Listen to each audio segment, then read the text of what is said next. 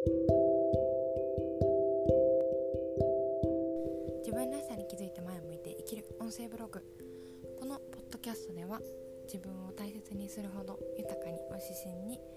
鎌倉で暮らす綾菜が思う。感情や心のこと対話を通して伝えたいなと思った。小話をお届けしています、えー、皆さんこんにちは。今日も歩きながら実は撮っています。もう聞いてほしいんですけどあの今日テイク2なんですよ。本当にあの午後3時くらいまでオンラインが立て続けに入っていて夕方から横浜に出る前に撮ってたんですけどもちゃんと録音されてなかったようでの今でございます、うん、横浜はですね、えー、メンテナンスだったりとか20時半頃ですよね。サクッと1杯だけあったかいものを飲もうと友人と、えー、楽しんできて鎌倉に戻ってきたところです。本当にお酒じゃないのが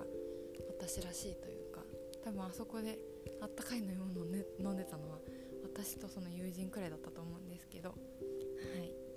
そんな近況から入りましたが初めにお知らせです。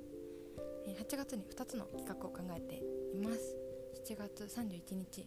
日曜日の6時から公式 LINE にてアナウンス予定です。うん、どういう人に今回の8月の企画がおすすめかなんですけども、えー、自分の時間を取りたい方自分のことを深く知りたい方におすすめです。あとはそうですねなんだか今大事な時期がそういう方もいいかもしれないです。気になる方は公式 LINE に登録の上お待ちください。はい。で今日のテーマなんですけどもうん。日々を楽しむ人の在り方というタイトルでおあのお話ししていきたいと思います、ですねあのこの人の在り方が面白いというかこういう考え方もあるんだって知ってもらえたらと思っての、えー、配信になります、うん。あのー、前回も人間関係の話をちょっとしたと思うんですけど本当に周りに素敵な方こんな生き方あるよみたいにシェアしたい方がもうパッと思うだけでも3人くらいいるんですよ。うん。多分もっといると思うんですけどで今回はですねアイルランドポーランド系の方なんですけど、うん、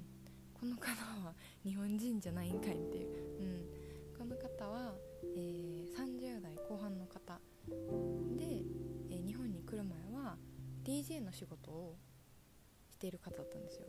で出会った当初からなんかオープンな一面を持ってるなっていう印象だったんですよね。でどうして取り上げたいかっていうとなんか人生に満足してる感というかうんそういう感じがとってもあるんですよね。じゃああの 人生に満足してる感ってどういうものなの？みたいな話なんですけどあの思い返してみるといっつもその好きっていうのをシェアしてくれる？何でしょう。自分が好きなものを見つけてシェアするのが多分上手なんですよ。うん、でこの要素っていうのがこう楽しそうに見えたりとか前向きになんだか見えたりとかそういう満足感みたいなのにつながってるんじゃないかなって先日話を聞いていて思ったんですよね。うん、でどういう感じかっていうとえー、普段どんな話をしてるかっていうと例えば音楽の話をしていても私はあのロファイっていうジャンルが好きで勉強とかあの読書の時に聴くような音楽なんですけどそんな話をしてたらあこれが最高にいいみたいな感じでプレイリストをシェアしてくれたりとか何でしょう富山とか地方の話とかあ北海道の話をしてた時にいや10月の北海道って最高だよねみたいな。あ の毎年10月には北海道に行きたいくらい気候が好きみたいな。なんか気候が好きなんかいみたいなあのなんか全ての返しにその自分の好きポイントを見つけてあの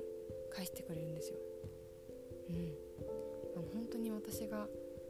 知ってる人の中で一番好きを返してくれる人なんじゃないかなって 思うんですけどそう先日のその近所の4人くらいの方と話した時もあの印象だったのが、えー、世の中にまだ知らないもの魅力的なものが多すぎるって話されてたんですよね。あそれを聞いた時にこういう風に日常を見てるんだって思ったのと前から感じてたそのオープンさだったりとか、えー、突き詰めると食べ物でも音楽でもどんなものでもいっつもオープンに試す。で好きを見つけてる感じ。うん。楽について話してる時もなんかもともと DJ をしてたくらいなんであの95%くらいの音楽が好きだよって話されてたんですよ。もうクラシックも聴くしジャズも聴くしなんだろうな。うーんワイルド。なんという。自分が、えー、強く感じたい時はハードロックみたいなのも聴くみたいにあのそれぞれの好きを感じる瞬間を多分持っていて殺さないというか試し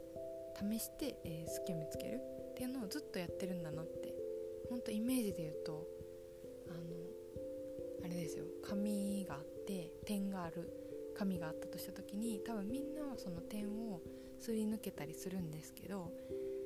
あのあこれ面白いこれ好きこれ大好きみたいにいちいち止まる瞬間が多いのかな。うん。そう今のちょっとイメージが分かりやすかったかあれなんですけど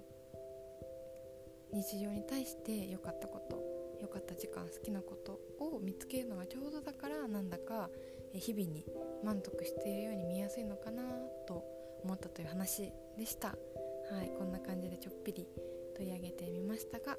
えー、今日はこの辺にしたいと思います。最後まで聞いてくださってありがとうございます。それではまた次回の配信でお会いしましょう。